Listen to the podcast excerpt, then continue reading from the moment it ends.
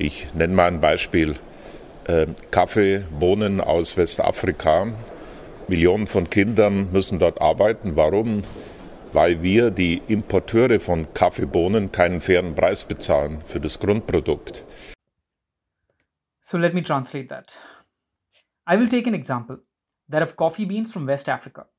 Millions of children must work there. Why? Because we, the importers of coffee beans, do not pay a fair price for the basic product. What you heard was the voice of Gerd Müller, Germany's Federal Minister for Economic Cooperation and Development, and a member of the Christian Social Union, a Bavarian political party from the Christian Democrat and conservative tradition in German politics. He was speaking to KAB Deutschlands, the Christian Workers' Movement of Germany.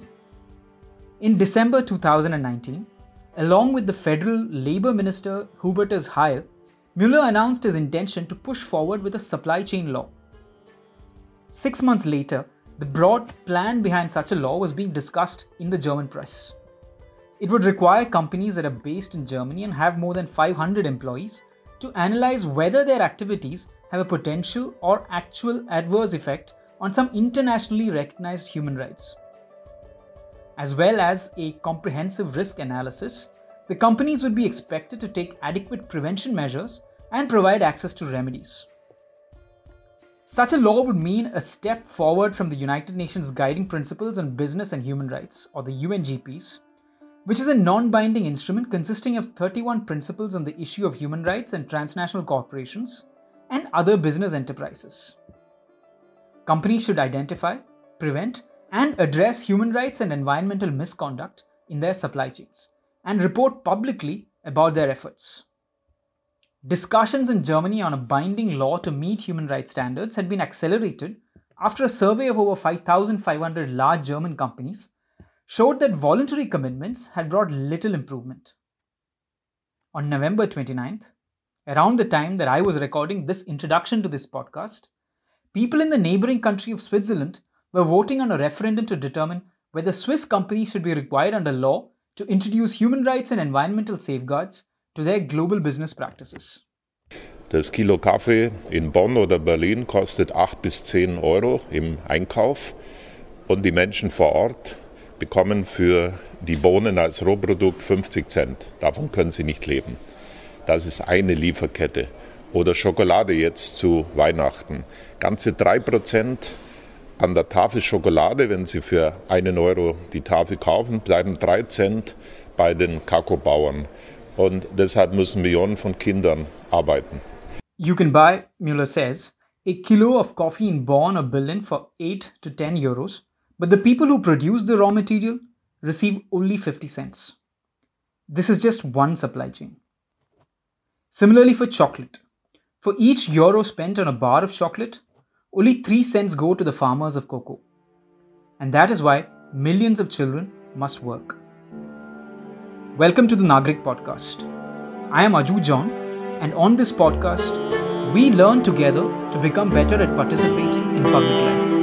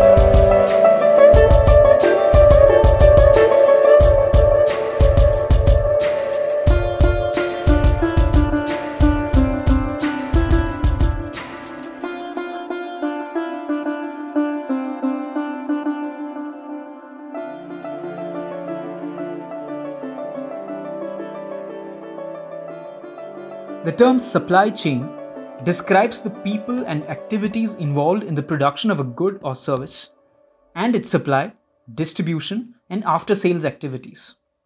Very often, these activities are coordinated across national borders.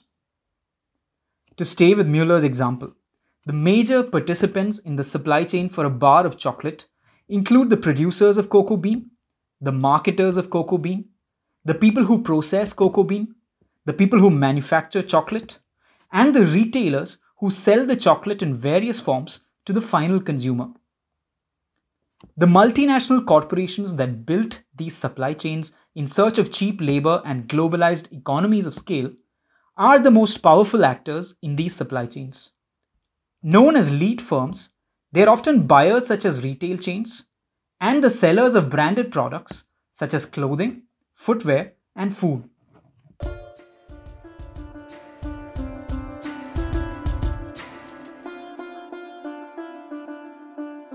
In the clothing, textiles, and footwear industries, the supply chain links the studios that design garments, the sources of raw materials such as cotton farmers, with factories where those materials are woven into fabric or other raw textile material, factories where these materials are then cut and sewn into garments, and the distribution network by which the clothes are delivered to consumers.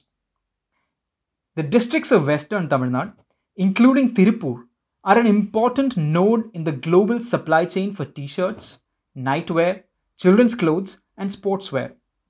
Some factories in this region produce yarn to supply garment manufacturers in India and abroad. Other factories supply assembled garments to nearly all the global fashion retailers like Zara, H&M, and Uniqlo. Around 2011, reports emerged internationally of a system of exploitative employment of young women in the spinning and garment units of this region. It was called the Sumangali scheme. The first voice that you will now hear belongs to Karuppuswamy, the founder of the Rights Education and Development Center, an NGO working with spinning and garment workers in western Tamil Nadu. The second voice is that of Rakesh Supkar, the business head of Traidcraft India, which helps businesses establish sustainable, fair, and inclusive supply chains. Sumangali scheme, uh, they started uh, near uh, 2000. Uh, it is it, it, initially they started in 2000. Uh, some of the suppliers, but general worker, general public, they thought this is a government scheme. Something government government is formed, government is announced as a scheme, but it is not announced by government. It is by the suppliers, by the suppliers. So Sumangali means Indian context uh, uh, as a women women side they want to pay dowry. You have uh, young adolescent girls, often below 18 years of age, who come uh, come in and work as uh, you know uh, as workers in garment industry, often with the aim that they would work for a period of three to four years uh, without any pay in the intervening period so that at the end of that period of engagement uh, as they become uh, in a way ready uh, for marriage purpose they would have earned enough or saved enough to to afford their parents a, a dowry for for making sure that the you know uh, helping out with the marriage purpose. They will not uh, recruiting male worker only female worker overall unmarried worker unmarried worker maximum age is below 20 below 20 maximum they be age they recruiting below 20 they will not uh, recruiting above 20 even uh, married women worker they will not recruiting. So they they have to work uh, three years. Uh, even after three years they're going to pay lump sum amount for their marriage. They can settle their dowry. So that is their uh, agreement but agreement is not uh, written agreement that's oral agreement. Oral agreement uh, that's just their discussion. They they, uh, they they they during recruitment they will not give any appointment letter any contract thing. Even contract they should mention all the points. Contract should mention all the points. There is no mentioning uh, point. Even there even holidays and other things they're not uh, following as per law. Uh, but in between what happened within one year and one and a half year or they when they're going to complete the second year, uh, they make it uh, find out uh, false finding, false finding on the women worker. They send back to their their their own village. For example, they're giving overtime, extra overtime. Scolding will they will start after one and a half year, two year then they will worker will not comfortable once they go back to holiday they will not come back so so they, therefore they don't want to pay this Sumangali, the scheme money to uh, women. So therefore this money will be savings for the suppliers. Now what does that essentially mean is that you have very large number of adolescent girls working pretty much like bonded labor in textile units uh, in, uh, across Tamil Nadu. Uh, without any pay, without any freedom of movement. They are often accommodated by the uh, by the manufacturers in uh, you know uh, in in hostel facilities managed by the manufacturers. You know, packed you know six to seven girls into a room you know and with very strict curfew condition and things like that they you know in a way uh, from an indian perspective or, or from an manufacturer's perspective they look at it as uh, something that they are doing uh, almost like a support service to to these girls. The, the fact that you know they are helping them find employment uh, helping them save a fortune for paying for their dowry and uh, pro, uh, you know keeping these you know uh, restriction of movement for the girls you know provide in, in, in these hostel kind of conditions is considered as a service that the uh, the employer is providing to the girl. Whereas in reality what it actually means is that the girls have simply no freedom of employment. They have no bargaining power for their wages. Uh, there is no computation of whether they're even earning minimum wages or not. And in in practice in, in practice they're really not earning any wages through this period. They will only get a uh, you know bulk amount at the end of the period. All of these expenses related to their food their accommodation is determined by the employer and is deducted from the the so-called ways that they are supposed to pay uh, pay them so in the, in the, final accounting. And on top of that uh, there is no accounting of the number of hours that they work uh, you know uh, uh, they could work uh, exceeding of the minimum requirement or, or the 8 hours shift. They could work for 10 12 14 hours without any question of you know additional wages for those hours. And then on top of that it has emerged that a lot of these girls who are mm, uh, who are put in this hostel accommodation situation are also uh, abused abused uh, you know by the uh, by the supervisors and the shop floor by by the uh, you know people in the supply chain. And often there are issues related to both physical and sexual abuse of, of many of these girls. Further down the supply chain from the factories in western tamil nadu lies the agricultural production of cotton a number of other human rights violations have been observed in cotton production in India and around the world.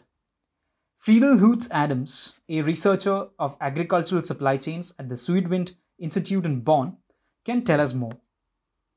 If we look into the, uh, the production chain, it depends from country to country. Of course, the, the, the mechanized big farms in, in the United States, they, they, they pay decent wages to, to most of the workers there. Uh, but um, and there's a lot of uh, subsidies in, in in the sector in the United States, but in in, in other countries, um, most of the cotton production is done by by, by families who do uh, small scale uh, farming. Many of these are very poor. Um, they usually uh, in Africa, for example, I've seen studies that they usually produce not only cotton but three, four, five different crops. Uh, but all of these um, in these dry areas where usually cotton grows best, um, they uh, they have very low income. The same is true for, for, for Indian producers. I think in China there are more subsidies around the sector.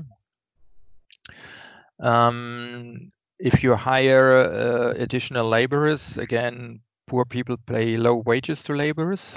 So on these uh, small farms, wages are not high if they need additional labor. If you go into the ginneries, um, a lot of these uh, only work seasonal after the harvest. So there are a lot of problems. Uh, like a colleague of mine, she did a study um, together with partners in India, and they found very low wages in uh, in the ginnery. A lot of women working there under harsh conditions uh, for for very low money. If you go down further the line of uh, cotton production, um, it depends on the step you are in. Um, like uh, when you weave, um, most of that is nowadays done by uh, modern machineries.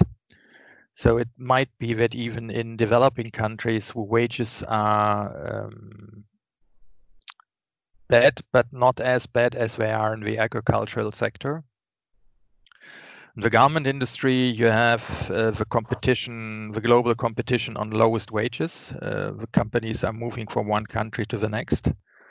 Already some 25 years ago, I heard uh, the joke about the ideal garment factory. The ideal garment garment factory, a few hundred uh, machines on a on on a ship, and you go with a ship into the harbor of a country with uh, the lowest wages and the highest oppression of uh, of unions. So um, here for the German market, for example, 10, 15 years ago, a lot of things were made in China. Nowadays, you see much more Bangladesh, Cambodia. So companies left China when the uh, wages were increasing. Um, perhaps presently, uh, one of the fastest growing spots for um, garment production, also shoes, is Ethiopia, which has wages, uh, average wages, which are even much lower than these in uh, in Bangladesh. Um, last year, I I was uh, on research for coffee in Ethiopia, and uh, they showed me a huge new garment factory, and they said, "Well, this is run by people from Bangladesh." So um, in the garment sector, uh, where you need semi-skilled laborers for most of the work, uh, there's a huge pressure on, on, on wages. As Friedel said, many countries compete with each other to achieve economic development by exporting the same or similar products. They compete over the cost of land, infrastructure subsidies, wage and employment flexibility, and by avoiding trade unions. They even establish export processing zones where tax holidays, weak labor laws, and weak inspection provisions will apply. Suppliers from these countries also have fewer options. They have to compete globally to be a part of these supply chains. In such a buyer's market, lead firms have the power to set lower production prices for their products and shorter lead times to make and ship these products. This also reflects in the wages paid to the workers. Well, a, a, a problem concerning labor all along the value chain is um, that um, there's presently no law um, no, for global value chains on paying living income and living wages. Uh, in the agricultural sector, where we have uh, self-employed farmers, uh, we have to talk about a living income and there are campaigns uh, in different agricultural sectors saying um, that prices should have a level that farmers can live from their work. This was already written in uh, uh, the Declaration on Human Rights by the United Nations in, in 1948 that, that people should be able to live from, from their work. But um, still prices for cotton and for many other products are dictated by the world market. And if there is a high supply and the price goes down and goes down to a level uh, with which farmers can survive, can feed their families, uh, there is no way for them to um, to fight for their right uh, on an income uh, which allows them uh, to to earn enough for the bare existence.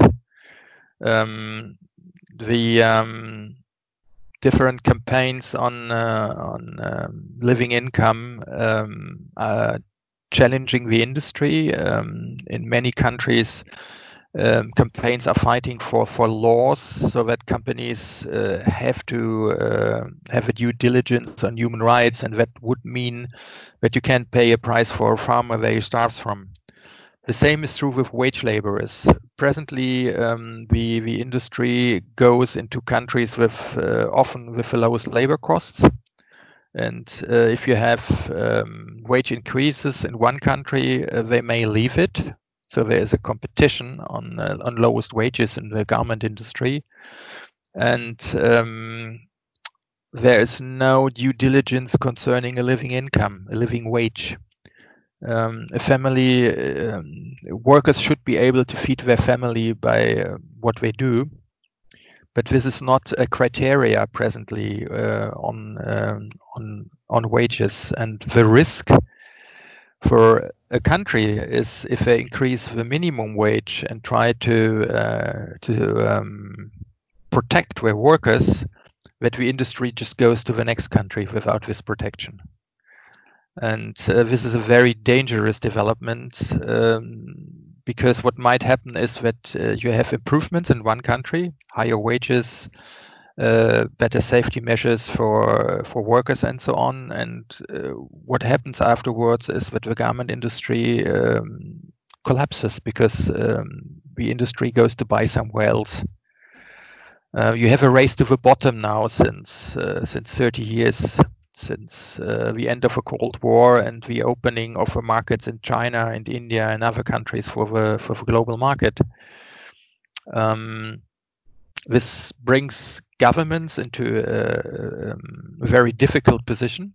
If you have a country, for example, like Ethiopia, uh, with hundreds of million uh, dollars of investments now in the in the garment sector, and the government who wants to attract investors, they know exactly that investors will only come um, if the wages stay low at the same time, the government is discussing um, a, a, minimum wage. There's presently no minimum wage in Ethiopia, and unions and NGOs and some people in the government they want a minimum wage, which is uh, a living wage. And but there are others who say if you imp implement a living wage, you have invested so much into your industry parks to attract investors, they will not come and set up factories because Cambodia or other countries might be cheaper.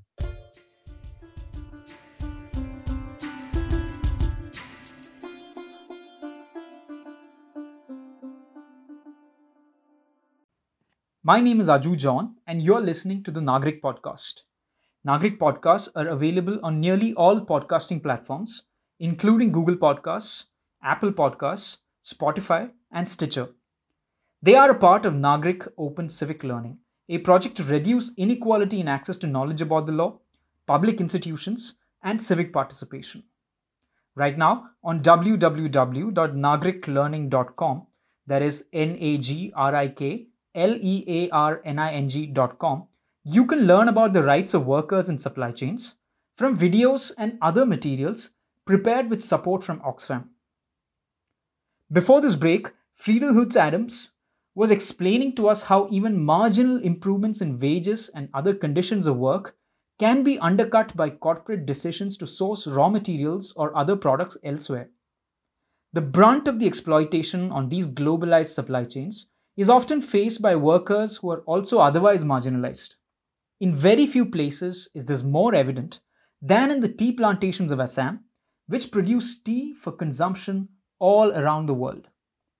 Rakesh Supkar will tell us more. Uh, often, uh, and very similarly, I think if I uh, could uh, share about the, the tea space, again, I think the, the violation of the rights of uh, workers uh, involved in you know tea plucking in, in a state like Assam, for example, where typically these workers belong to to Adivasi community and, and, and, and not Adivasi community native to Assam but rather it was you know uh, uh, whatever about 150 or 200 years back when the British planters were starting up the tea plantations in uh, in in Assam. They, they, they were in need of or they were uh, there short supply of labor and they actually pretty much forcibly migrated people from central Indian Adivasi communities to go and settle down in these tea gardens in Assam and, and become tea workers. Uh, uh, what that has done is that uh, you know these these communities have been uprooted from their their own land they have been forcefully resettled in these remote alien places and uh, in the assamese uh, mainstream they are still till now they're looked at as an outsider because they come from uh, from uh, from Central Indian tribal groups. They are not ethnic Assamese, so to say, and uh, and they they still now don't have any rights. Now, if you if you belong to uh, this tea working community in a tea garden in Assam, it becomes absolutely essential for someone in your family to continue to be to work in a tea garden because the homestead land that has been provided to you in the tea garden is provided to you in lieu of your you know someone in your family being a tea worker hence you have been assigned a living space. Now if no one in your family uh, is working in the tea garden the tea garden management authorities are well within their rights to throw you out from or withdraw the housing scheme for you you you, are, you get you get thrown out from your uh, from this community. And you don't have a village to go back to. You had left your native village 200 years back. Uh, you are no longer uh, and there is no no way you can trace yourself back to the native village in Jharkhand or Chhattisgarh from where you know your forefathers had migrated. So you really don't have a place to go to. So and and uh, so hence it becomes almost like a bondage again that you know you are you are forced to to work in the tea garden uh, despite the poor working conditions the associated uh, occupational health and risk or whatever physical or mental abuse that goes around in the garden or uh, you know excessive work or poor pay it is no longer a choice for you. You need to continue to work in the tea garden so that your family can can still stay in the garden uh, in, in the homestead provided by the garden authorities. And and in such a situation also the garden management then assumes uh, a lot of additional responsibility on behalf of these workers uh, that is including uh, you know access to various government schemes any any government uh, program or any extension workers from government schemes or even the police authorities if there is a law and order situation in these garden communities in, order to access the garden the worker community inside the tea garden actually have to take a no objection certificate from the garden management to be able to enter there and and provide you the health service, education service or, or, regular services. So again, your access to basic services mandated by the government of India gets moderated by your employer.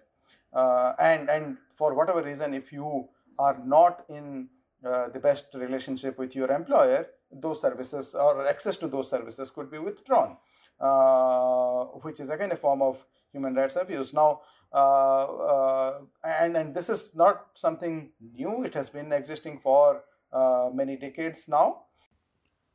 While production processes may span several countries, liability of employers under most laws and international conventions stop at the borders of each individual country.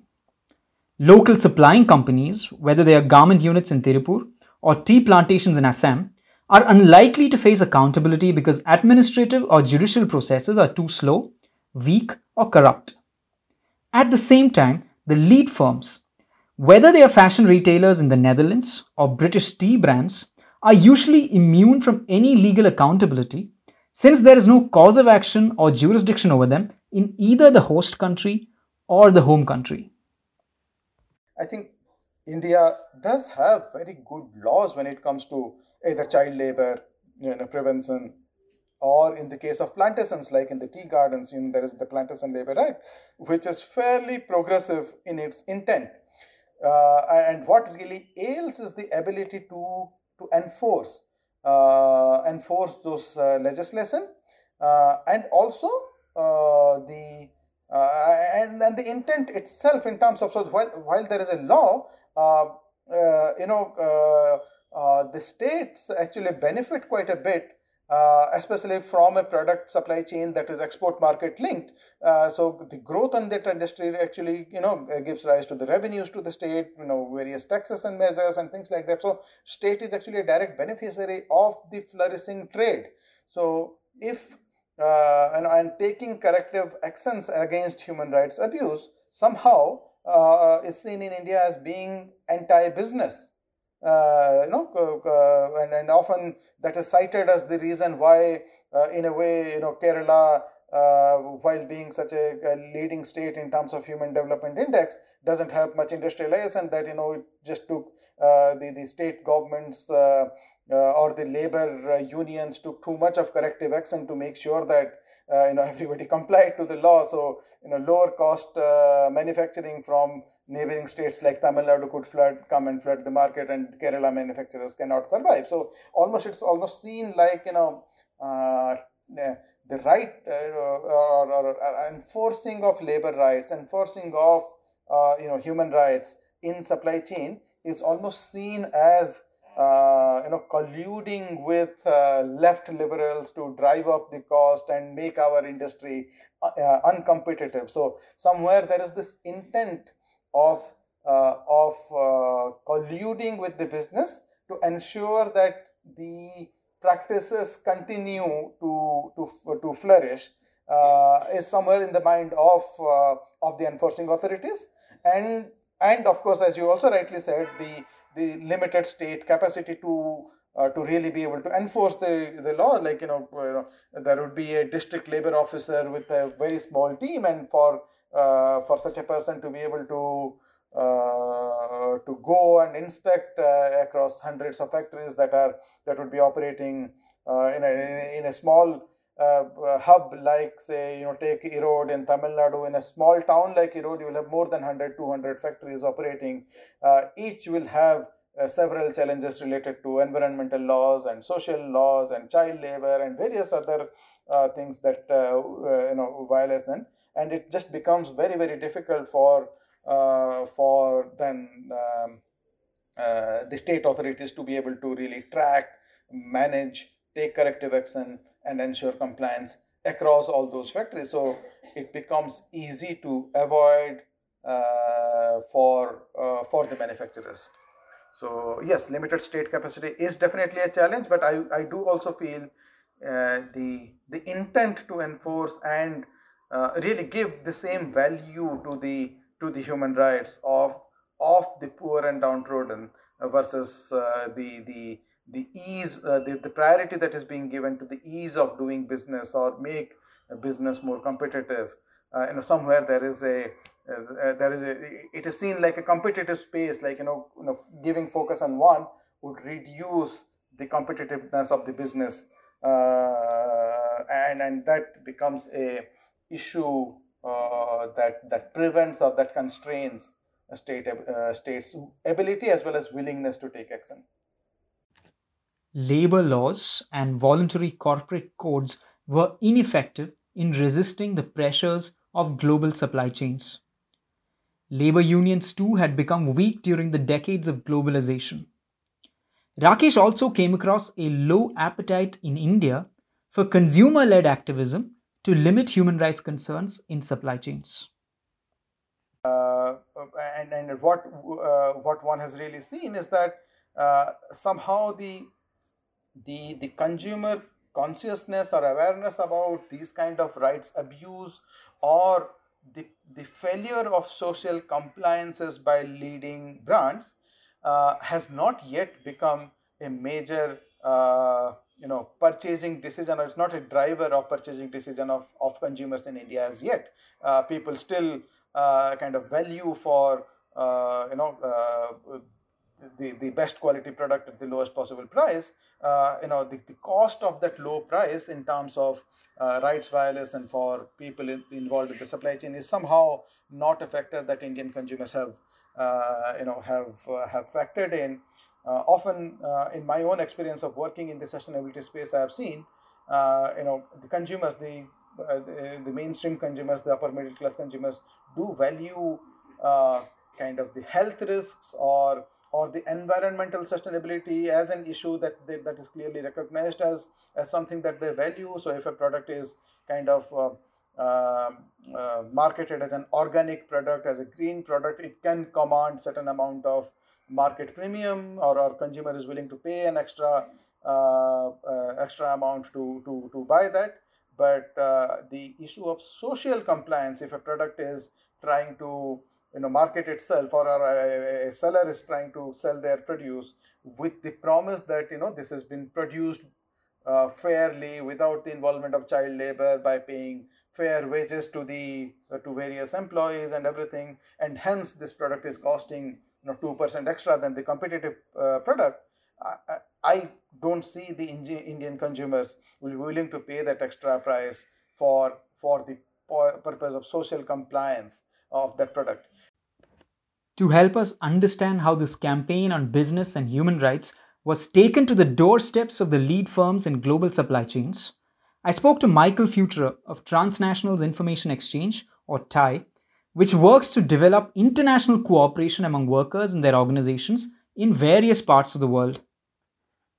So there was a huge, or there, there were campaigns about um, these kinds of violations of labor rights, human rights, workers' rights.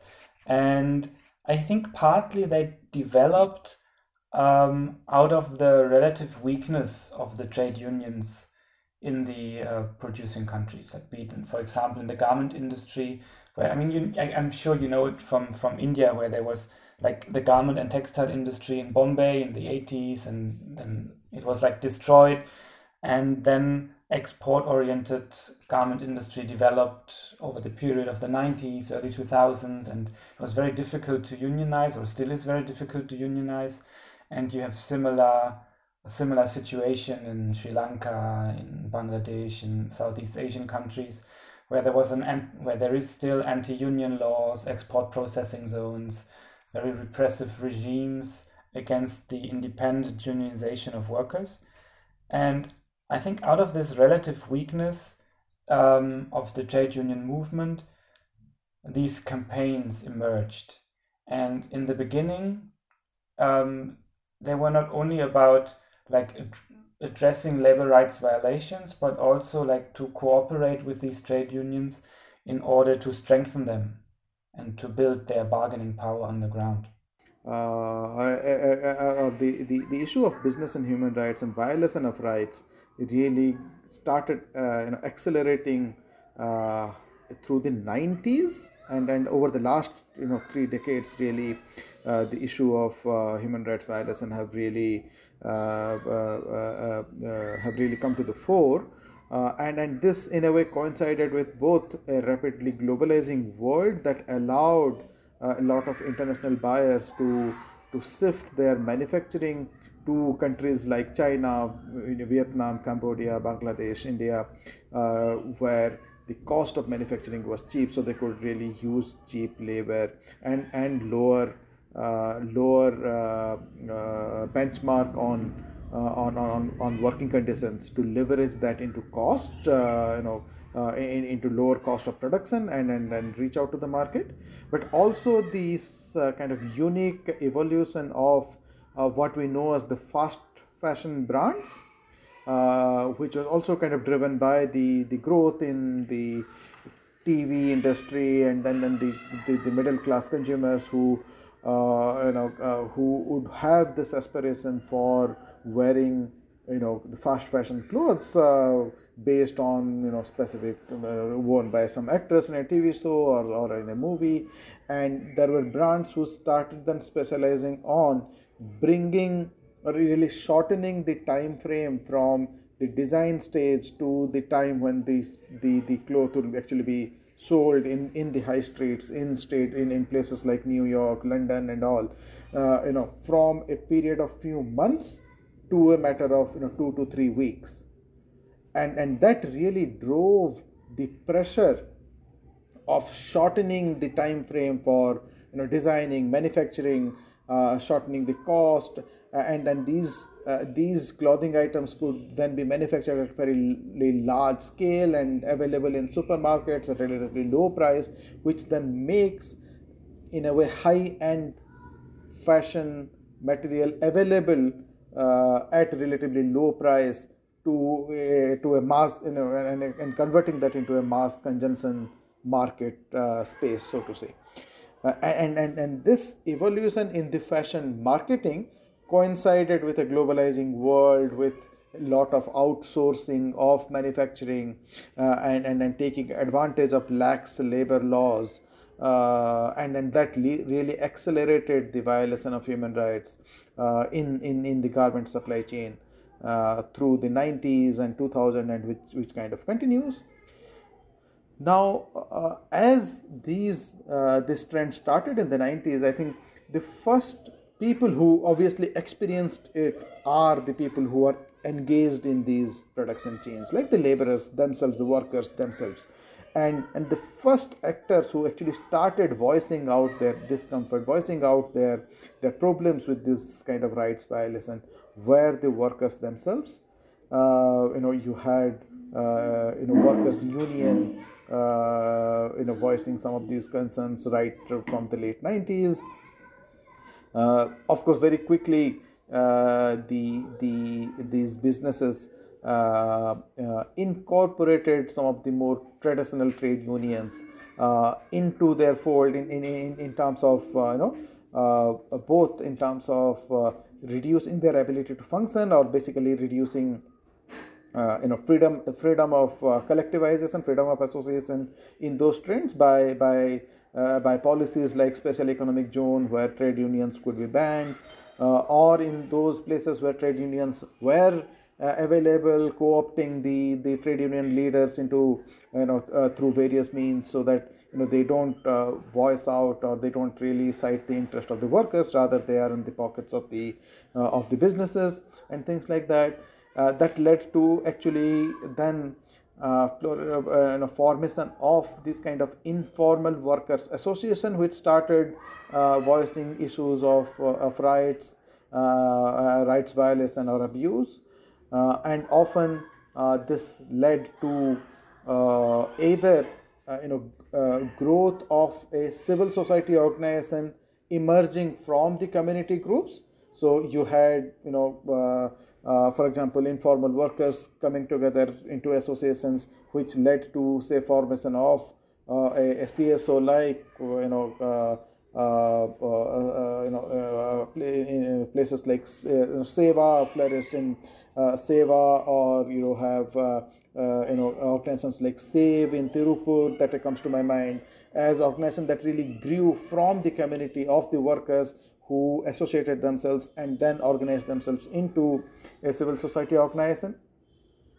Uh, the civil society organization or the CSO space allowed for uh, for these organizations to really then start collaborating with uh, uh other stakeholders, other market players, uh, including with uh, donor organizations, um, human rights organizations based in the West, and, and, and starting to leverage those councils, whereas the, the traditional kind of form of uh, um, uh, of protest through the trade unions and all would, would, would in a way could could take predict, predictable path uh, in, in, in highlighting the issues and which allowed uh, often the brands and the businesses to predict uh, you know what is the escalation path and, and then start uh, start blocking those pathways, so to say. So, you know, um, uh, like, like, for example, I give the example of the SEZ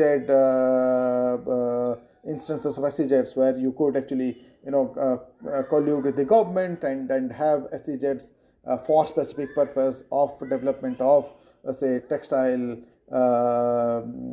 industry kind of getting open and where you would make sure that freedom of association laws do not come into the SEZs. You know, it's a very uh, specific case being in Bangladesh where there is the SEZ laws in that country.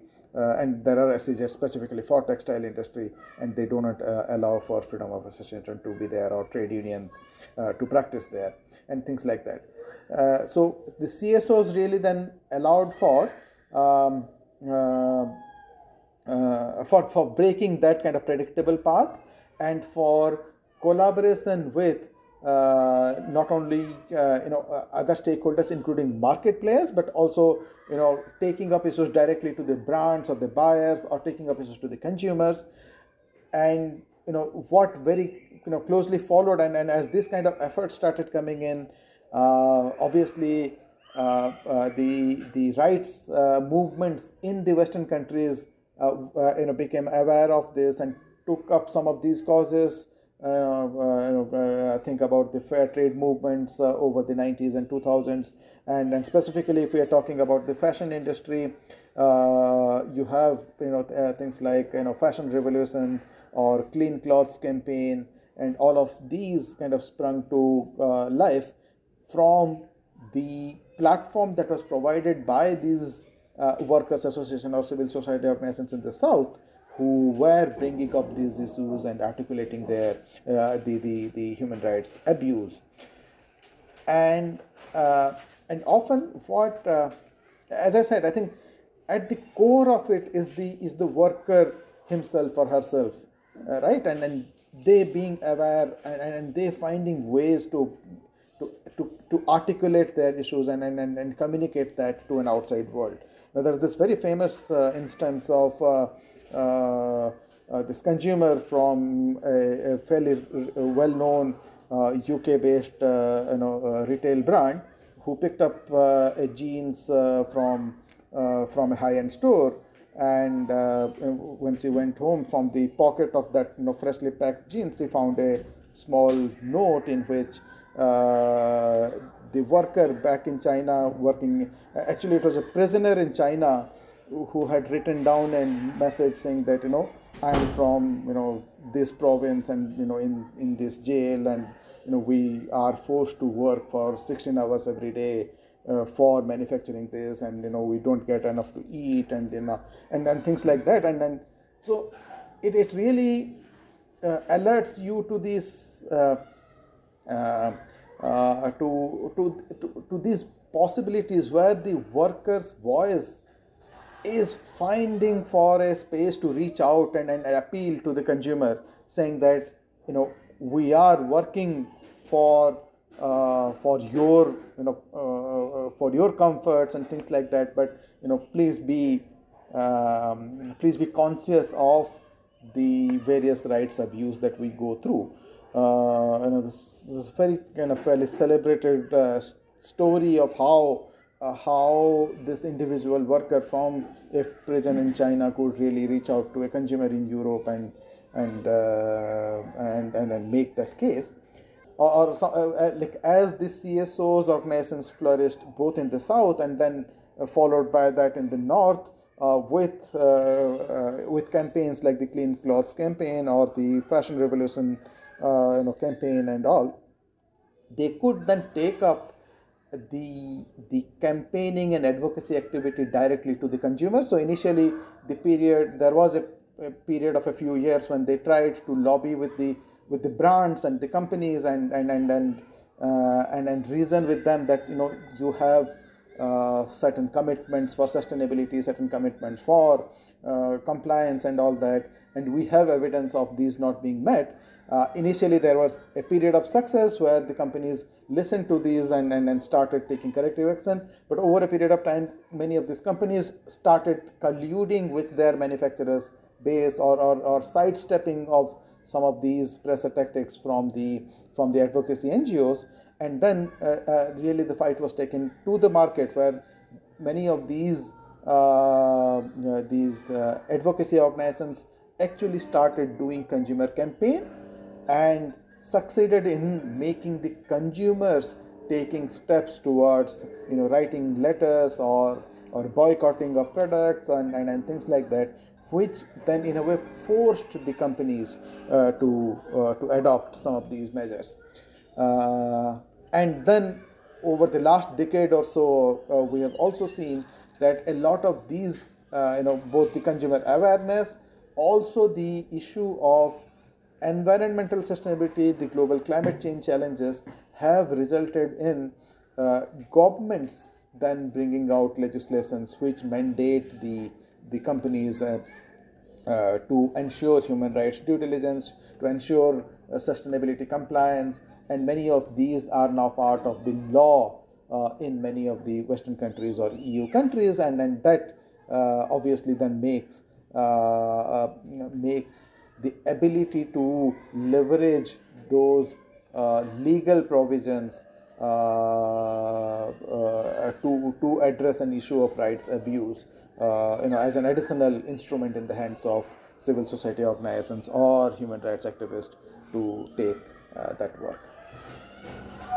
Okay, I think um, the example I can, I mean, there are several examples. I mean, um, one example is uh, so the the TIE network, for example, which is a which was founded as a trade union network, from unions in the global north and in the global south, and was like uh, founded in the late 70s.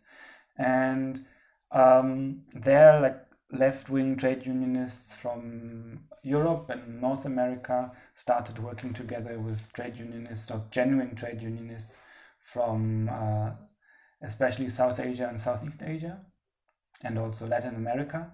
And so there were these links. So these links were already existing because of a common political understanding that trade unionism isn't just about improving working conditions, but having like a trade unionism that is about uh, yeah changing society and about transformation of society into a non-capitalist society and so there were these links before so they have they didn't only like pop up when uh, when these campaigns started but there were such links existing before and um, one could say that they became more and more formal one could argue I mean, they're like different strands. I mean, I don't want to, to mix it up. I mean, if, if you look at, for example, this TIE network, this rank and file network, um, there was a cooperation even before these campaigns. And there was a cooperation because you would develop strategies how to build uh, genuine unions in in factories, how to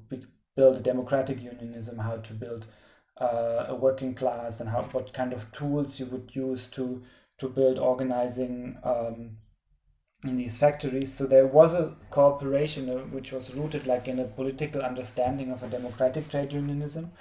But then there are of course also other groups. I mean, um, if you look at like advocacy networks like the Clean Clothes Campaign or the Workers' Rights Consortium, they also emerged out of the criticism um, of these yeah exist, existing forms of regulation. So, for example, um, the Worker Rights Consortium emerged as a criticism of this um, Fair Labor Association in the United States, which claimed to be a tripartite multi stakeholder initiative.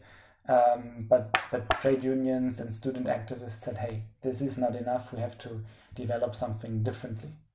So um, sometimes it was the, these these mechanisms or these campaigns developed out of the criticism or out of uh, the criticism of the limits of existing mechanisms but then also they um, are based upon existing relations of trade unionists, of workers, of activists, which were there before. As workers' unions and human rights campaigners were figuring out how to increase the power of workers in relation to the other actors in the supply chains, whether there were alternatives to the traditional methods of workers' unions, how workers all along the supply chain could collaborate with each other, and how they could advocate directly with the consumers of the products, the global conversation on business and human rights became more urgent because of some prominent cases of corporate negligence.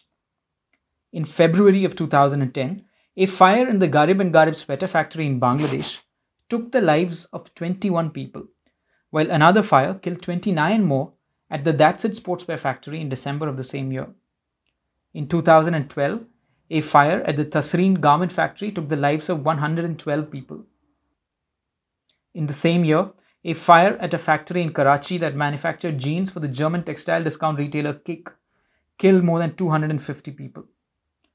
And then in May 2013, the collapse of the Rana Plaza in Dhaka took the lives of more than 1,100 people, including many who made products for Benetton, Primark, Walmart, Gucci, Versace, Mango, and other global fashion brands. Someone who has watched these developments at close quarters is Professor Justine Nolan of the University of New South Wales, who has researched corporate responsibility for human rights and modern slavery. Now, if you'd asked me, you know, 20 years ago whether these laws were likely, um, I probably would have said no. You know, so I think that they're they're a real um, they're a really good step forward the, the laws at the moment, as they're drafted, all of the ones I've mentioned have got shortfalls. They've all got limitations, um, but they are a step forward. But where they've come from is really interesting because they've, they've been driven so solidly um, by sort of examples of corporate irresponsibility where things have gone wrong, and also a really strong push by, um, in many instances, civil society and sometimes joined also by labour unions as well. So if you look at the law in France, um, the, the duty of vigilance law in France, this was many, many, many years of activism by some really prominent NGOs in France. But then the Rana Plaza dis- disaster that happened in Bangladesh basically sparked a sort of a reigniting of that discussion in France, and that that gave something for civil society to push and push their government with and say, look, we've got French companies, you know, involved in these tragedies. We need to have a way to figure out how to deal with this, what's happening, you know, abroad. The interesting thing is if you look at this campaign, it looks like after the Rana Plaza collapse, all the companies and um, also developmental organizations like the GIZ in Germany, they were like, yeah, we are in support of this agreement. But um, if you look at it, like there was a campaign for this agreement before. So CCC took up this, TIE took up, unions on the ground took it up. And most companies said, no, we don't think such an agreement is necessary.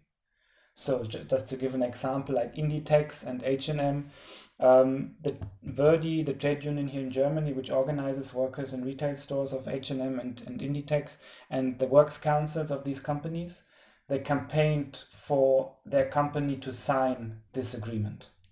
Like years before the Rana Plaza accident, they started campaigning for it. They kept pr- pressure on their uh, companies and H&M and Inditex, they were like, no, we don't want to sign that. There is no need for us to sign it. And also other campaign organizations tried to put pressure on the different retailers. And in the end, and one has to admit it, that only because of this Rana Plaza accident, this uh, this uh, accord was signed. So even though there was a huge campaign before that, and and interestingly is that most companies which afterwards said, hey, we support this and we are very much in favor of this, um, weren't so before the Rana Plaza incident with the, uh, yeah, so um, that is one, one campaign which was like very specific for the signature of that, um, of that accord. And then also it's interesting why the different, or different, interesting to see why the different uh, groups, be it union groups, be it NGO groups, uh, campaigned for that agreement. I mean, the unions in our network, on the TIE network, they argued, okay, such an agreement can offer the possibility uh, for unionizing in the factories, because part of that agreement was to have like health and safety committees in the factories or in the supplier factories. And the unions said, okay, if we can use these health and safety committees as a um, as an entry point into the factories. They can help us organizing on the ground. So therefore, we fight for it. And others said, okay, we have to fight for this agreement because it will improve the building safety greatly. So there was another focus in it. So, but these different groups came together and fought for uh, this agreement, but only because of, and one has to say, uh, because of this horrible catastrophe. Um, in the end, pressure was big enough for um, yeah to force the companies to sign it to implement it. Um, yeah, another. Just to stay on that, just stay yeah. on that. Can you explain how the environment in Europe changed as a result of uh, Rana Plaza? How did the media react to it in terms of pressure on corporations here? How were uh, politicians uh, in Europe, uh, you know, talking about businesses from their nations yeah. operating in uh, in these uh, supply supply nations. Yeah, um, I think it changed a lot in that that sense. I mean, um, part of the work, be it of trade unions or NGOs or advocacy groups, is to highlight the working conditions in supplier factories and to say, hey, this is exploitation. These are like intense forms of labor rights violations, horrible working conditions, overtime, and uh, so all these uh, horrible aspects of working conditions. And this, I mean, this was an intense case. Like, I mean, it wasn't just an accident. I mean, more than 1,300 workers died uh, in that factory collapse, and no one could say, "Oh, we have nothing to do with it." because everybody knew, hey, this is because of the sourcing practices of the retail companies or the multinational retailers that that source uh, their garments from from countries like Bangladesh. And there were a lot of newspaper media coverage um, in the in the weeks after this incident or after this accident. and so it was an issue. I mean, it was in newspapers before. There were like articles by journalists about exploitation along supply chains, but uh, like this was something nobody could deny. So if there is like this ordinary exploitation or smaller accidents, that is like a thing that you will read in in a newspaper, and then forget about it. Uh, but this is uh, it was so horrible that no one could say no we there nothing have, has to change. So nobody could say we can go on like before. I mean it was a huge catastrophe and and if you look at it it still is. I mean there are still workers who suffer from injuries. There are still workers who can't pay for their medical treatment. So it is also nothing that has that is over in a strict sense. So and yeah it it, it changed uh, how how media reports about working conditions in the garment industries uh, are. I mean, e- even still today, if there are newspapers about um, the, about supply chain law, newspaper articles about the supply chain laws or about working conditions, it's still a thing. Still, journalists say, "Hey, Rana Plaza." So it's something you don't don't forget. So uh, yeah, so I think some some of this happened maybe uh, at, at, at, at an individual level. One single CSO uh, uh, working in Bangladesh got support from some donor agency. That donor agency put them in touch with some advocacy organization and like that. So initial cases were kind of uh, organic and individual in nature, but over a period of time these platforms so as the scale of abuse the, as the scale of the rights violation uh, started coming in it is really the the rights organization based in the uh, based in western countries started getting involved. So human rights watch come out uh, came out with reports or you know uh, you have the the likes of uh, amnesty bringing out uh, reports or, or doing studies and publishing publishing their research studies and things like that, which then led to creation of these kind of platforms. So, so when uh, I probably jumped from the local CSOs to these uh, you know, platforms like Fashion Revolution or Clean Clothes Campaign and things like that, uh, uh, fast. But these, these, that connection actually evolved over a period of time and you know, started from some single organic touch point to to multiple of such touch points to uh, research studies, academic studies, uh, and, and, coming out with reports. These reports getting published, there is public pressure being built, and over a period of time, uh, these kind of platforms developing as a, as a as a coalition of number of uh, agencies coming together.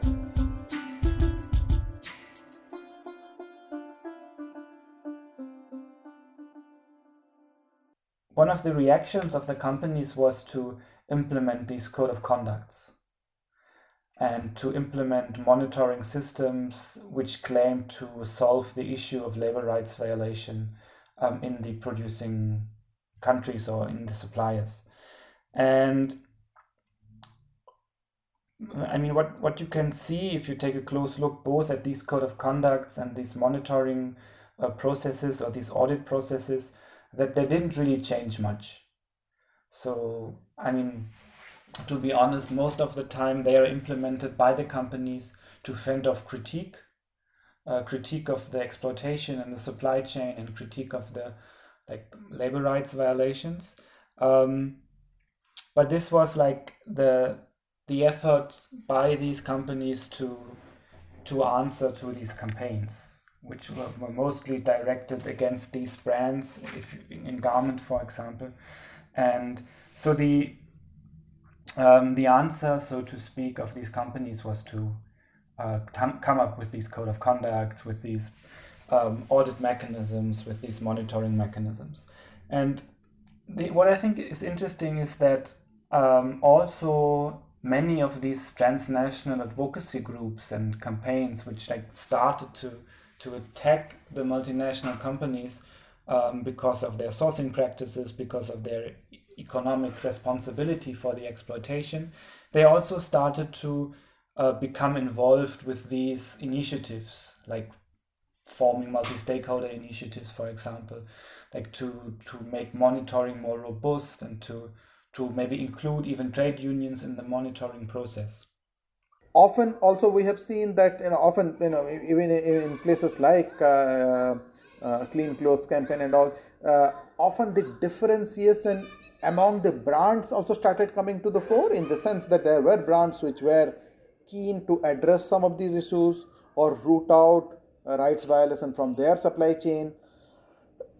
But they realized that they were not getting the market leverage for taking the positive action without uh, a clear action from the consumer side to recognize to differentiate between uh, you know brands which is taking action versus brands which are uh, which are lax about this so often we have also seen uh, the brands collaborating with these kind of campaign platforms uh, and, uh, and and some of these campaigns platform really calling out specific brands for not taking action or calling out brands for collab you know for working on human rights issues or ensuring human rights uh, uh, situation improve in their supply chain and things like that. So you actually have uh, you know fashion revolution coming out with voluntary like you know disclosure of manufacturing basis of each brands and, and list of manufacturing units and things like that and that transparency then creates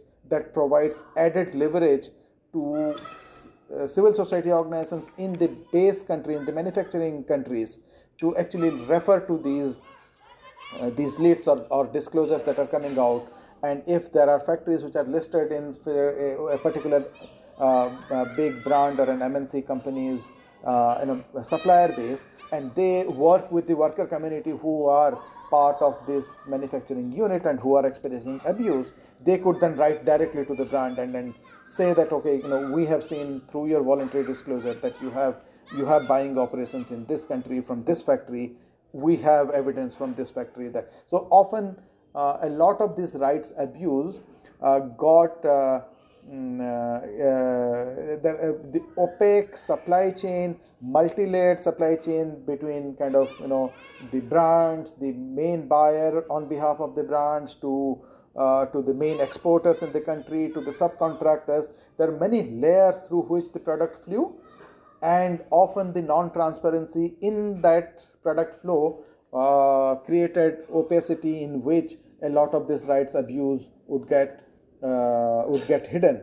So if you spoke to any of the uh, you know sustainability uh,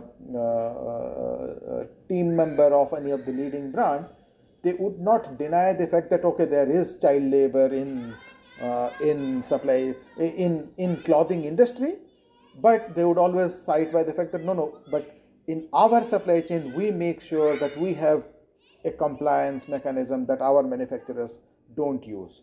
And and we do these kind of audits or we, we do x you know various uh, you know to take these these these measures to kind of create uh, transparency.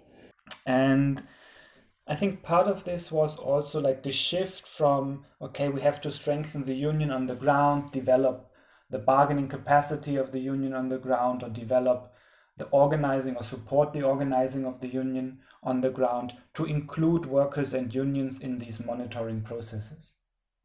And still, because you didn't really change the power relations on the ground with these uh, with these strategies, um, only very few things improved. And because of the criticism of the code of conduct that didn't work, the code, the monitoring mechanisms that didn't really work, the multi-stakeholder initiatives which only had limited success, um, I think the debates about the supply chain law emerged out of the failure of the existing transnational um, institutions or mechanisms that were developed. And I mean, what's also part of it is that in the 90s and early 2000s, there were also debates about social clauses in trade agreements, like this idea to include, um, yeah, provisions for uh, labor standards or core labor standards into trade agreements to make sure that they are obeyed, and to implement like a robust, robust mechanism um, that labor laws are are in place uh, in within trade agreements and also this didn't didn't work out. So i think one has to understand the discussion about um, this human rights due diligence and supply chain laws in the context of the limits of the existing mechanisms that evolved um, as a result of the criticism of the uh, practices of transnational companies and their failure to secure and implement labor rights in their supply chain. If you look at the example in the UK and Australia of the development of the Modern Slavery Acts, they again were sort of very strongly pushed um, by civil society and sometimes in tandem with business. Like there were certain businesses that came on board and said that you know they wanted to advocate for these laws. We saw that in Australia, but there was this coming together of corporate accountability groups in Australia and labour unions, um, which were pushing both businesses and governments to have greater disclosure and transparency around their supply chains. But in some cases you know we've seen businesses you know also join in relation in relation to that. In switzerland for example um, and germany you're seeing really strong pushes from civil society groups um, in switzerland for a referendum you know around these issues. So where this is coming from is an understanding that companies wherever they operate around the world have to have some measure um, of responsibility that the days of sort of disassociating yourself from your production processes in Indonesia or Uzbekistan um, or China are gone. And even though that the law hasn't caught up and it's still very difficult to make those companies at the top of a supply chain legally liable for what happens at the bottom of the supply chain, what's being demanded now at least is basically saying you have to be involved in being more transparent. You have to open up your supply chain. You have to report on the risks that you're seeing. And in some cases, we want you to detail plans to show how you are being vigilant, how you're conducting due diligence in order to avoid this issue. So you're tying campaigns really concretely to laws that are being developed. Um, and, you know, I think that's a really, um, a, really strong advance in this area. You know, you've got NGOs and unions who've been campaigning in this area for decades. Um, and so to see the law is usually slow to catch up to these uh, to these things, and the law in both of these areas, you know, in, in, due diligence and and reporting, has still got a long way to go to make it a lot tighter. Um, but we've seen it build on the really valuable efforts, the really valuable campaign efforts of civil society in this area. Now, uh, in, in those cases, really actually making sure that every brand uh, disclosed their buying sources, disclosed their suppliers, main suppliers, subcontractors, sub suppliers, uh, made a difference because then their their uh, compliance uh, uh, responsibility was then not limited only to the main supplier at, at the export at the point of export or or or the tier one supplier, but then people started looking at uh, subcontractors or sub-suppliers that goes into tier 2 and tier 3 and things like that. Also i think um, one other uh, strategy i have often seen a lot of uh, uh you know uh, uh, large brands or companies take is that they would have they would have an active csr wing a corporate social responsibility wing right? And while the company is not taking uh, uh, action against the structural issues involved in the supply chain where there is you know human rights abuse or or or there is you know non-payment of minimum wages among the tier 3 tier 4 uh, suppliers in the supply chain. They don't act very strongly against that. In a way they almost uh, uh, let their their suppliers leverage whatever uh, you know leverage they could have uh, uh, through a OPEX uh, supply chain to to make sure that they can supply them cheap material. And then once they have profited a lot from that they would apportion 2% 3% 5% of that profits into some kind of a sustainability program or a csr program which would look at you know issues of uh, you know gender based violence in uh, in X community or invest in uh, some clean air campaign somewhere and leverage the propaganda value of, of those CSR investments to create an image of being a very clean and very ethical company.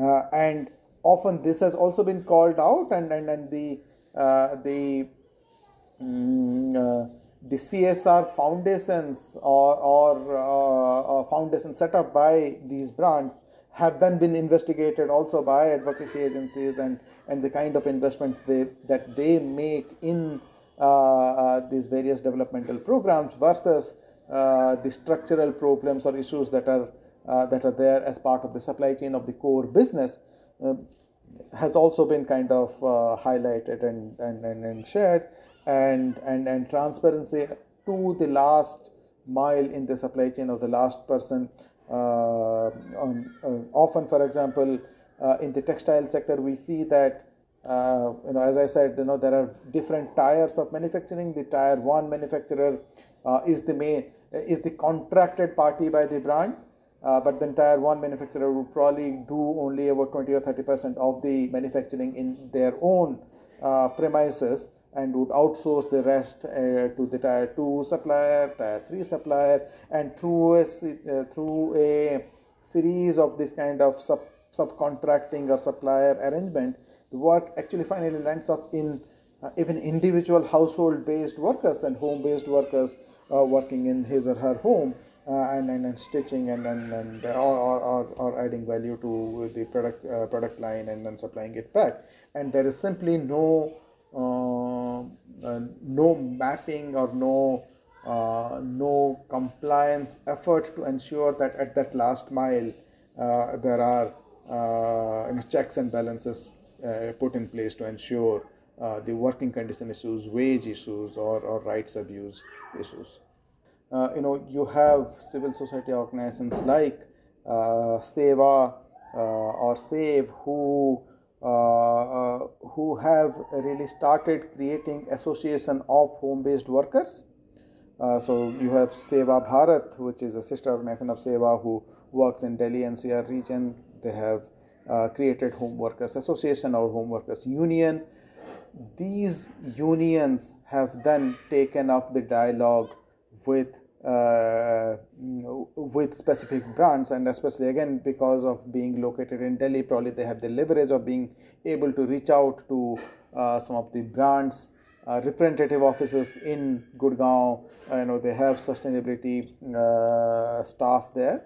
Uh, so uh, and over a period of time people like SEWA have been able to collaborate with like-minded organizations uh, of Home Workers Association across South Asia. So, uh, uh, okay, I think this is another kind of issue that also came to the fore is that once the level of awareness, level of uh, kind of uh, organization against rights abuse or, or, or, you know human rights activists became strong in one particular geography, the, the leverage of globalization uh, you know how the brands would uh, would use that is to simply shift their production base. So if suppose uh, you know there are a lot of uh, uh, rights based activists you know doing work say in Tirupur in Tamil Nadu or Delhi NCR region in India, they would shift from India to Bangladesh.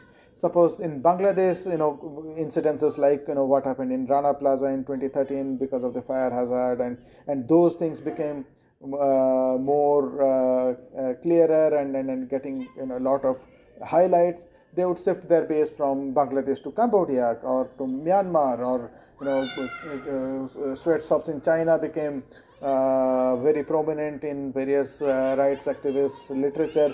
They would shift base from China to Vietnam and things like that.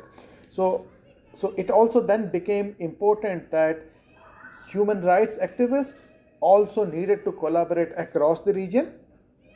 Uh, one such example is, as I said, so SEWA started organizing women's association and, and, and creating home workers association. Then they saw that there is a need to collaborate across the country. So uh, you have SEWA Bharat, which collaborate, which which created nation a national level forum for human rights organize, uh, uh for home workers organization, and that uh, over a period of time that has culminated in now an organization called HomeNet South Asia, which is uh, an organization of uh, or a federation of home workers organizations across all the eight South Asian countries, including India, Nepal, Sri Lanka, Pakistan, Bangladesh, Bhutan, uh, uh, and, and, all of them come together at a South Asia level forum uh, to look at uh, you know what kind of issues or challenges that the home workers in their respective countries are facing and how collectively they can take the voice and uh, over a period of time this has resulted in uh, organizations like uh, WIEGO emerging in in internationally and WIEGO really supporting such movements like HomeNet in South Asia. There is now HomeNet in Africa. There is HomeNet Latin America, who uh, who are again collaborating uh, or who are creating these kind of regional associations and and doing a lot of research activities, bringing out the issues and challenges of their workers to the fore, uh, which is getting compared across the regions and then at an international level, places people like WIEGO uh, are able to then take it up uh, to the headquarters of the brands and, and, and, and engaging in a dialogue process. So uh, it's, it's not that we have still found the solution or, or, or, or this process has not been easy, neither has it been uh, most effective so far, but, but I think as uh, as uh, technology has improved, as communication has improved, even the rights activists have started using technology, using collaborative uh, spaces to create associations, to, to reach out to their peers in other countries, their peers in Western uh, economies to create kind of collaborative platforms and, and, and, and highlight their issues. You are listening to Rakesh Supkar on the Nagrik podcast. I am Aju John, and on this podcast, we learn together to become better at participating in public life.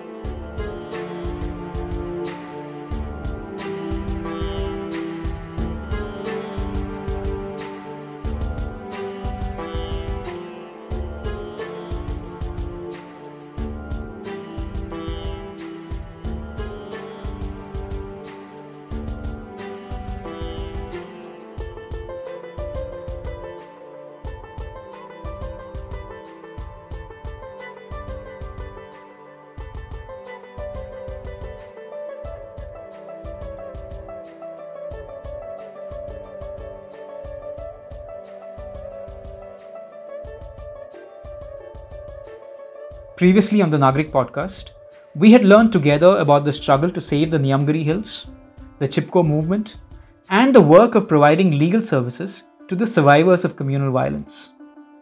This podcast is available on all major podcasting platforms. All you have to do is to go to Spotify, Apple Podcasts, or Google Podcasts and search for Nagrik Podcasts. And if you find our feed, you can find these older episodes as well. Now, through the several years of campaigning and advocacy, workers' groups and international civil society organizations had to confront a basic question. Given the drawbacks of national and international legal systems and of voluntary corporate codes, what tools could actually improve the conditions of work in global supply chains? The first major landmark in the institutional response to that question was the United Nations Guiding Principles on Business and Human Rights. The first voice that you will hear now is that of Professor Justine Nolan, whom we have already listened to earlier in this episode. The second voice is that of Christian Schliemann, a senior legal advisor at the European Center for Constitutional and Human Rights in Berlin. The, the, UN, the UN Guiding Principles was sort of preceded by a lot of advocacy, many years of advocacy. They didn't come out of nowhere. And prior to you know the, the UN Guiding Principles being released in 2011. Um, you know, you can date back the business and human rights movement you know, for, for a very long time, but very seriously from the 1970s. And, it, and during the 1970s, there was this growing sense of wanting to hold companies responsible somehow for what was happening, um, particularly the companies at the top of a supply chain, um, because it was increasingly being realized that the way companies were working around the world um, was this sort of diversified and very disparate supply chain. So in the 1970s, the 1980s, and continuing through, as globalization gathered force, um, companies started to source and move their production lines offshore. Um, you know, in in you know some years ago, you had a company like Levi's who had actually owned and operated factories in the United States. Um, and in the 80s and 90s, um, those big brand companies started very much so to move to other countries. So there was a long sort of sense of frustration, perhaps, um, and a lack of accountability where companies weren't being held to account for what was happening at the bottom of their supply chains. And these campaigns were using things like, you know, media, you know, traditional media at that stage, well before the days of social media, um, boycott campaigns, um, sometimes lobbying the companies directly, and then sort of starting in the 1990s, um, an increasingly use of litigation, like the US Alien Tort Statute. Um, and all of this sort of culminated in discussions at the UN um, where there was something called the UN norms, which preceded the UN guiding principles. And that was a, a draft in a way which was sort of proposing that both governments and companies had some comparable responsibilities and duties in relation to human rights. Um, already in 2003, there were initial efforts to actually regulate uh, the activities of business at the UN level with uh, something that was called back then the draft norms. Um, they never really made the light of uh, the day, but since then there's kind of an ongoing discussion on the international level how to frame basically the activities of such corporations and how to make sure that they respect human rights in their kind of business activities. I think a milestone generally that needs to be mentioned when it comes to the development of this area of law and also kind of yeah of concern to the general public um, is the Protect, Respect and Remedy framework that was uh, developed by Professor John Ruggie, um, if I'm not mistaken, around 2008 and that then culminated in the adoption of the United Nations Guiding Principles on Business and Human Rights in 2011. So that was for the first time that basically all stakeholders involved, both businesses, governments, but also civil society, somehow agreed on a common framework uh, on how business should act. Um, clearly, back then, um, everyone uh, was on the same page that this is not kind of a binding treaty that was adopted, but uh, something like a restatement of already existing laws um, combined with some progressive elements. Um, within these guiding principles, you had then the responsibilities of the governments to actually regulate the behavior, but you also had the second pillar, um, uh, kind of the respect pillar, that really addressed the companies and asked them to respect human rights and um, require that they, let's say, institute um, something which is called due diligence, meaning that whenever they um, engage in a certain activity, they have to assess the risks of human rights violations, potential and actual risks. Um, and once they have done that, they really have to take the appropriate measures to address them. Um, so this is very abstract because it is supposed to cover all business entities, but definitely it also applies to the case of purchaser responsibility because it would mean that a buyer let's say in Europe, in Germany, in Spain, um, who regularly sources from a factory in another country that produces, let's assume, textile um, produce, um, they would have to make sure that kind of working conditions in the factory um, are so as not to endanger kind of life and physical integrity of the people and that uh, general workers' rights according to the ILO norms are respected. And if they realize that this is not the case, they would have to take the appropriate measures in order to improve this and avoid further violations. Um, after the guiding principles were adopted in 2011, we also saw a change to the so-called OECD guidelines um, for multinational enterprises, who then also kind of included a way more concrete chapter on human rights obligations that really mirrored the development on the level of the United Nations. Um, so we have these two, let's say, global soft law standards that really have influenced the whole debate about this issue. And the appointment of the UN Special Representative in 2005, and then the ultimate release of the UN Guiding Principles in 2011, was a consensus building exercise to sort of try and bring everybody to the table and say, okay, let's try and set some some level playing field for what standards we agree um, should apply here. And where that ended up was the notion that, you know, you've got these three pillars with governments having a duty to protect, companies having a responsibility to respect, and both having some responsibilities around remedy. But there's somewhat vagueness around the company responsibility to respect because it's not grounded in law, it's really a norm of societal expectation. And what's interesting to watch is how it's developed um, since 2011. And particularly the emphasis and the focus that has been on how we bring supply chains into that. Um, because what you see mostly is where companies are being held to account through lawsuits. It's companies where there's a parent company and operating through its subsidiary. So there's that direct link, legal link between a company and its subsidiary. Now, with supply chains, that's way more difficult, right? Because if you have a finishing factory, an assembly factory in Bangladesh that is putting together clothes for a brand that is retailing in Europe, um, there's no direct legal link between the workers at that chain and then the company that is then distributing the product at the end. And that's not even to mention all the production processes that have gone before that, the picking of cotton um, and you know the spinning and ginning mills and things like that um, before you get to the, the finishing factory. So the supply chain liability raises all these complexities with particularly with legal liability. And what the UN guiding principles were trying to do was to basically say there's lots of different ways companies might be responsible for some harm that are causing. They might be directly causing it, they might be contributing to it, or they might be directly linked to it. And really, supply chain responsibility is coming in through those arms around contribution or direct links. So it might be that a company is sort of setting up its business model or its purchasing practices in a way that incentivizes the use of forced labor because that makes it cheaper um, in their supply chain. And what the guiding principles now allow us to do in some ways is to say, well, that company, even though it's not directly employing those people, it's not directly causing that harm, they are contributing to the problem or they might be linked to the problem. And so, in that way, supply chains and the sort of the idea of how companies have a much broader ambit of responsibility than you know they might have strictly in a court in terms of legal liability are being brought within the ambit of the UN guiding principles to say that you have this responsibility to respect human rights. Enforcing it, that's a whole different deal. And then slowly afterwards, there were additional developments taking place on national levels. So there are various countries who then actually engaged in looking into what their companies did when they were uh, doing business outside kind of of uh, the territorial boundaries. And I think purchaser responsibility is something that was always at the forefront of their minds. So you have kind of developments in the UK uh, with the Modern Slavery Act that is supposed to avoid that modern slavery takes place kind of in production uh, constellations.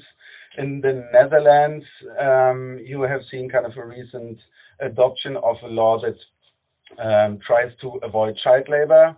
Um, and there are further developments in other countries, and you see a lot of initiatives currently, um, at least from my perspective, where I'm more familiar with in Europe, where popular initiatives are demanding from their governments that they actually adopt laws to better regulate business behaviors. And this is the case, for example, in Germany currently, but also in Switzerland, where at the end of November there will be a popular vote uh, about a draft law that actually regulates this particular aspect. And I think the last important development that is currently ongoing uh, that needs to be mentioned is um, kind of a treaty drafting process that also takes place at the UN level. So since 2015, we have an intergovernmental open-ended working group on a draft treaty on business and human rights. I think right now, while we're speaking, there's actually the sixth uh, session of this working group, again involving various stakeholders from the business side and also from civil society. Um, yeah, trying to come to terms and agree on uh, a new treaty that would actually regulate on the international level in a binding manner corporate activities and their respect for human rights. One notable um, conversation that has started since 2014 are discussions around a business and human rights treaty. Um, and this was first raised um, sort of some time ago with the, the UN norms that I mentioned earlier, which in essence some people saw as a treaty in the early um, late in the early in the 90s. But now there are formal discussions underway um, that were originally initiated by a group of countries led by Ecuador and South Africa, um, which is um, has a formal, you know, open-ended, what they call an open-ended intergovernmental working group, where it meets a couple of times a year in the United Nations through the Human Rights Council, and they're they're now on to um, their third draft of a business and human rights treaty. And what we've seen with the latest draft that they've proposed is it's starting to draw a lot more parallels between the wording of the UN guiding principles, in particularly in relation to the notion how companies might be caught within a treaty and the concept of human rights due diligence, which is set out in the UN guiding principles, noting that companies have this responsibility. So the treaty discussions, um, you know, that's that's never a short discussion at the United Nations to draft a treaty. They can go, you know, for for years and decades. Um, but it's a it's a promising sign um, that we're starting to see a few more countries take active participation in it because these treaty discussions have very much some of the big developed countries have sat outside these treaty discussions and haven't been willing to take part in it. Um, and with the growing interest, particularly in the EU, for new laws around mandatory human rights due diligence, we might see some parallel developments and, and greater participation in the discussion um, around the treaty. Alongside that, in terms of the implementation of the UN guiding principles, you also have the UN Working Group on Business and Human Rights, which is a group of five experts, which do a lot of consultations um, and discussions um, and aim to basically clarify, you know, what the guiding principles mean, how they can be most effectively implemented, and also get involved in doing sort of um, in-depth country investigations on on how they're working. So there is a lot of, um, you know, so if you look back um, 20 years, you know, these discussions weren't happening at the United, really at a, in a serious way at the United Nations. And now business and human rights is very much mainstreamed um, within the UN. Um, you know, effective enforcement um, and, and getting remedy for problems that are occurring are still a long way away, but the discussions are, are much more serious at that sort of institutional level than they have been uh, in the past.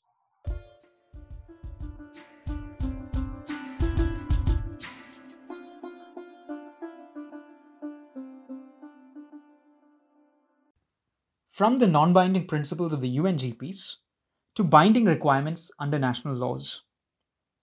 At the time of recording this podcast, there is still no consensus in Germany about the extent to which the proposed supply chain law should compel corporations to disclose and take preventive measures regarding human rights and environmental violations in their supply chains. Yeah, so currently the campaign for Liefer, for the Lieferkettengesetz um, logically wants to get this adopted by the German parliament. Um, so one of the biggest tasks is um, to find out what are the uh, what kind of majorities can be built in order to have a final majority to say yes to such a law. Um, and that means to seek those uh, seek allies in those parties that have all already, let's say, publicly um, expressed uh, to be in favor of such a law um, and to work with those parliamentarians and to spread the news and organize, yeah, let's say information exchange with other parliamentarians so that they are also influenced. The discussions in Switzerland, however, are at a somewhat more advanced stage, mostly because of the referendum procedure. Once it was put on the table, actually the political actors were forced to deal with it and to respond to it. Um, still, you can see through the process that has taken place since the initial, let's say, release of the popular initiative, um, that it was very difficult to agree on, yeah, or to come up with a mutually agreed compromise then with the political actors. So all the proposals that were put forward um, by the institutional counterparts that had to react to it never really found the acceptance either um, in the political sphere or at the end from the civil society who uh, published the initial proposal, which is why now after I think more or less two years, um, all counter and amended proposals have been defeated and they are back to the initial proposal that was put on the table by the popular initiative and that will be voted upon. And I think now it's really a matter of influencing popular opinion, informing everyone of the importance of the subject, and making sure that when uh, yeah the poll is being taken, that people go out and actually yeah give their vote um, yeah to decide on this law or not. Um, so once you publish such a proposal, I mean you have to work basically on all different levels in order to get it adopted. So it is work with parliamentarians. It's informing them. It's having conversations. It's having it's having events, but it's also on a general level informing the public because in the end they are supposed to vote. So there's a lot of information needed that really explains why such a law um, now needs to be adopted because Switzerland has um, various various industry branches that have a lot of kind of negative impacts on human rights elsewhere. Um, and you have to make sure that everyone in Switzerland understands this, that there are mining companies, um, that there's the banking sector, that there are huge pesticide companies, and that their activities that actually generate income um, for the general public in Switzerland has negative consequences whenever they, not whenever, but sometimes when they act uh, outside of the territory. So I think it's informing the public, um, it's trying to reach out to policy and decision makers to inform them, to seek compromise, um, yeah, in order to reach a mutually accepted version of such a law.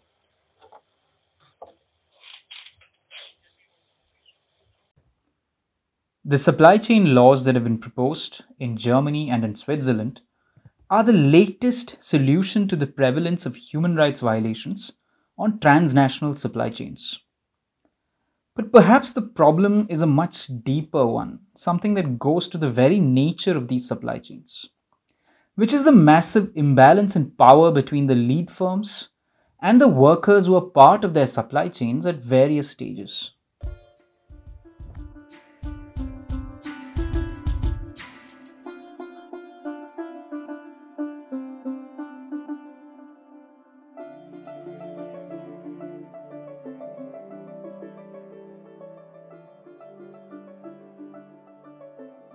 Mean, what is what is missing from many of these conversations, uh, most commonly, is the voice of workers and their representatives, um, and that's been a real failing um, as this has gone on uh, for so long. Because what we've seen a lot of the times is companies sort of look for every possible solution or ways of sort of dealing with the problem without actually talking directly to the workers, to those impacted. So the role of labour unions here um, is really probably you know is the most significant um, piece of the puzzle that has been missing um, with it. And companies eh, the more that they seriously and substantively recognize the right of workers to unionize and speak out about their rights um, then that is the most effective way that we have of moving to a situation where their rights uh, get greater respect than what they currently have so, you know, even today we see a lot of efforts of trying to increase worker voice through technology, through apps, through, through helplines. All of this is useful, um, but also what we need to see is that companies are willing to have workers and, and through their representatives direct conversations and have them at the table. And so this applies from you know those workers in the factories or in the mines or in the fields, um, but also the companies at the top of the chain. But it's also the case that there are many workplaces, both in the formal and the informal sector, which simply where workers don't aren't unionised and don't have access to representatives. Um, and so it is this combination of efforts involving um, workers and um, civil society as well to basically try and amplify their voice uh, in relation to this. But if you do try and, you know, if companies try and solve this issue without unions, without worker representatives involved, then I think it would just prolong the problem. Um, and it's sort of almost like sort of working around the issue without going directly to the source. So their role, they're not the only role, but they have a really significant role uh, in this. And I think they're stronger when they're working also with civil society because there are some places and many workplaces um, where unions are simply not able to or are not operating. And so it's this combination um, of groups that will be effective in this area um, j- uh, just a clarification there. Um, how do you ensure that you know the divergent interests of workers in uh, purchaser nations and the workers in supply nations are sort of um, you know um, I mean because these are uh, divergent interests and how do you compromise uh, how do you bring them together or how have these campaigns managed to bring them together yeah, I, I mean, and that's a really difficult question because sometimes when work is outsourced to particularly a developing nation, that means jobs are going, um, you know, from a developed nation. um, which has been, you know, the process of globalization for the last 30 years, where we've seen jobs um, moving around and specialization of jobs um, in particular. I think the commonality between the two is the notion of um, demanding dignity and respect in a workplace, no matter where those jobs are, and that there aren't different standards that apply both onshore and offshore. That if what we are doing is respecting people's dignity, in respecting them to work in fair working conditions, then whether they're working in Sydney or, or Shanghai or Dhaka, um, there should be a commonality of understanding what dignity means um, in the workplace. But you're right. I mean, there is tension. There is always going to be tension um, in some places. But if you put, the, and then the reality of the way that jobs have been divided is that there are certain specialization, particularly manual labor and production, that has moved offshore. Um, that is simply now too expensive in many developed countries, um, and so those those factory lines are not there anymore. And so this sort of the competition for jobs um, is not always a reality because they're not the same jobs. Um, but there's also that challenge of improving the type of jobs um, and the ability of the worker to transition um, and move up, uh, no matter what type of job they're doing. But I think it's this question of, for me, it's a basic question of trying to understand that no matter where you are or who you're represented by or not, but that your employer owes you dignity in the workplace. And that's really what we're not seeing in most workplaces. Could the workers of supplier firms bargain directly with lead firms? In June of this year, more than 1,000 workers of the Euro clothing company factory near Bangalore lost their jobs reportedly after H&M cancelled their orders amid the coronavirus pandemic. So because of the COVID crisis, an H&M supplier near Bangalore was closed. Um, the company wants to close that uh, supplier.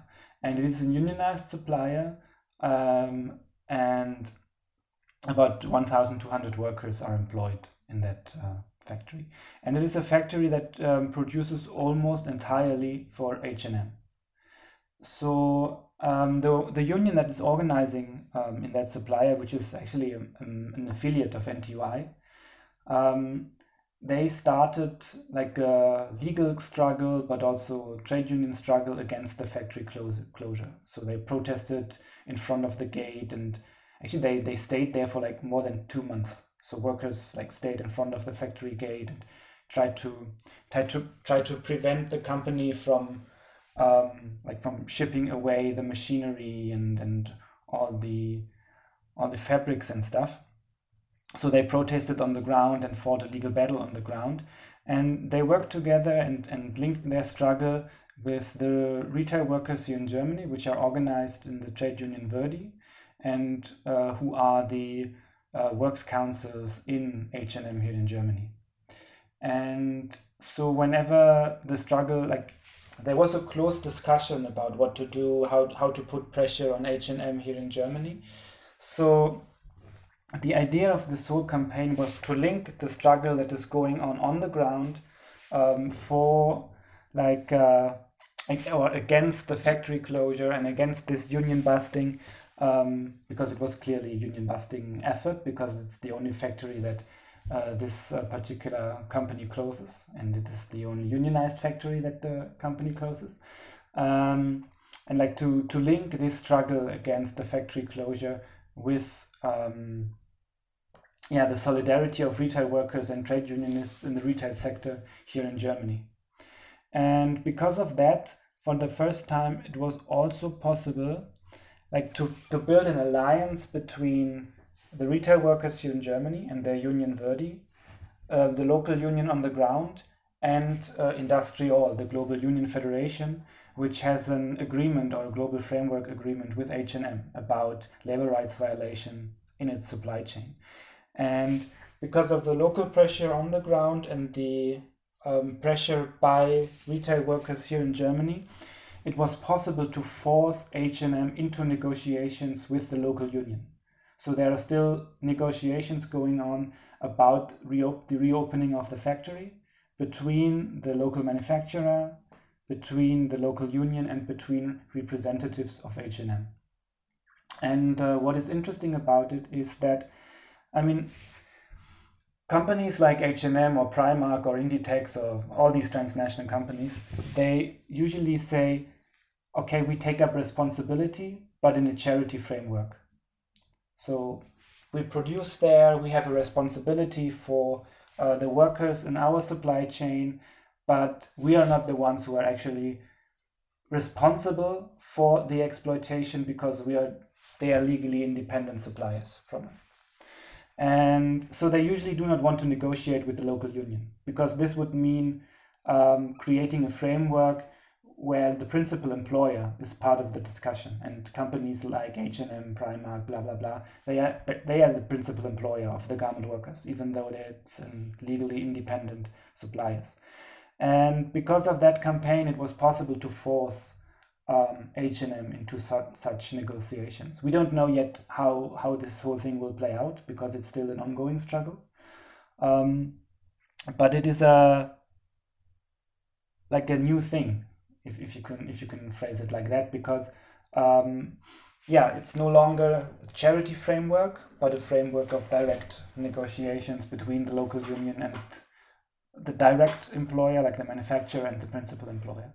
And I think this is an important issue because the problem with many of the supply chain campaigns, be it like this um, supply chain law or these code of conducts, um, they are basically built on the power imbalance along the supply chain. I mean, the, the most uh, powerful actor is the transnational company because they also extract the value, um, most of the value uh, from the work that is done. And many frameworks build on that power imbalance. They say, hey, H&M, Primark, whoever, you have to take responsibility and put pressure on your supplier in order to end the labor rights violations. So that is basically the logic of all these campaigns. If you can implement it as a mechanism, as a more formal mechanism, or you can implement it um, through direct political pressure, but basically that is most of the time is the logic of these campaigns. And the problem is that if you do not develop a political strategy that actually changes this imbalance, imbalance, then you will never be able to end uh, imperialist exploitation. I mean, on the short run or in a tactical sense, you always build on it because you say H&M at your supplier, um, there's hap- there's something happening and you have to to do this or that, but you have to build it as a strategy which is able to uh, yeah to change basically the business practices of these transnational companies. So.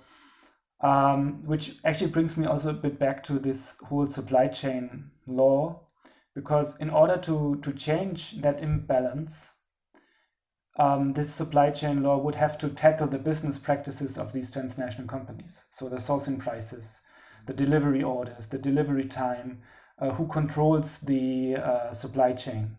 Like these things you would have to address in a supply chain law in order to to actually change working and living conditions along the supply chain and not just uh, like reproduce the logic that the transnational company is the most powerful actor and now please this please please powerful actor use your power for for for the better or for, for the good.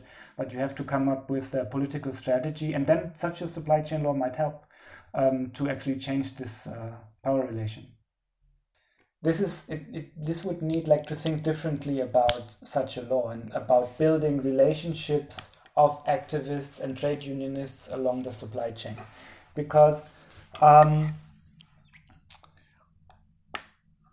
in order to say, hey, we, I mean, this is like a general criteria, such a supply chain law must help us to change power relationships along the supply chain. But this would also mean that like trade unions in the global north and the global south develop a joint strategy and develop joint like joint joint practices um, which can link to such a supply chain law I mean, this, if I say, hey, such a law has to to help change power imbalances, then this is in criteria, but you also have to to make it livable. So, I mean, to, to be honest, this is like a in our trade union work, uh, this is something we face quite often that we say, okay, uh, there is a problem with such a supply chain law because if it doesn't change these power imbalances but relies on the power imbalances, then it won't help us on the long run. But we can't come up with an alternative because this would mean that we actually build trade union struggles along the supply chain, and based on that, we can say, okay, a supply chain law which looks like this would help us uh, moving forward these struggles. So the first step would be um, to build trade union struggles along the supply chain based on experiences like the one I just said in this H&M supplier. And based on that, you can argue, okay, a supply chain log should look like this. And um, then you can give criteria like, okay, it should also help us to to strengthen the union organizing on the ground. It should um, help the union to become a local bargaining agent both with the manufacturer and the principal employer. So these can be criteria because uh, unless the principal employer starts negotiating with the union on the ground, you will never be able to um, yeah, change the business practices of this uh, transnational company.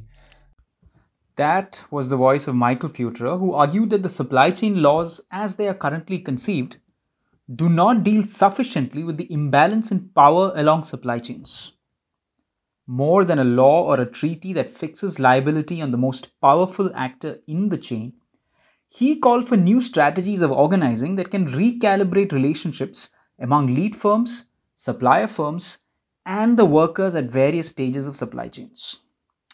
With that, we also come to the end of this edition of the Nagrik podcast. I'm grateful to the guests Karuppuswamy, Rakesh Supkar, Friedel Hutz-Adams, Michael Fütterer, Christian Schliemann, and Justine Nolan. I hope that you've been able to learn something new about organizing and campaigning against human rights violations on global supply chains. As I mentioned before, you can visit nagriklearning.com to learn about the laws and legal instruments, strategies, and skills that can help you become a little better at advancing the rights of workers on global supply chains. Thank you all for listening.